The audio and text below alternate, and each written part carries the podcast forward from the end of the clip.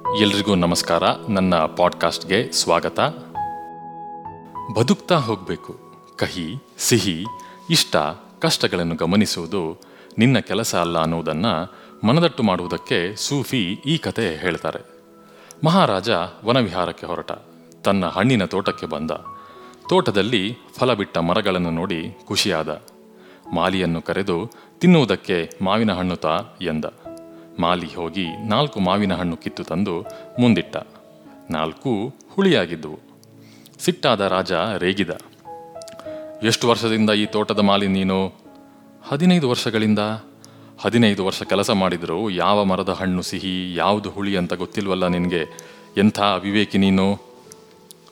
ನನ್ನನ್ನು ಕೆಲಸಕ್ಕೆ ನೇಮಿಸಿಕೊಂಡದ್ದು ತೋಟದ ಉಸ್ತುವಾರಿ ನೋಡಿಕೊಳ್ಳುವುದಕ್ಕೆ.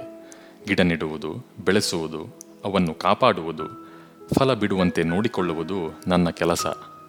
ಹಣ್ಣಿನ ರುಚಿ ನೋಡುವುದಲ್ಲ. ಮಹಾರಾಜ ಮರು ಮಾತಾಡಲಿಲ್ಲ.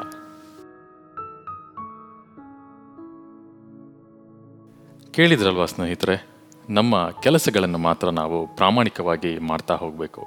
ಅದಕ್ಕೆ ತಕ್ಕ ಪ್ರತಿಫಲ ನಮಗೆ ಸಿಕ್ಕೇ ಸಿಗುತ್ತೆ ಅಂತ ಹೇಳ್ತಾ ನನ್ನ ಈ ಸಂಚಿಕೆಯನ್ನು ಇಲ್ಲಿಗೆ ಮುಗಿಸ್ತಾ ಇದ್ದೀನಿ. ಮುಂದಿನ ಸಂಚಿಕೆಯೊಂದಿಗೆ ಮತ್ತೆ ಭೇಟಿಯಾಗೋಣ. ಧನ್ಯವಾದಗಳು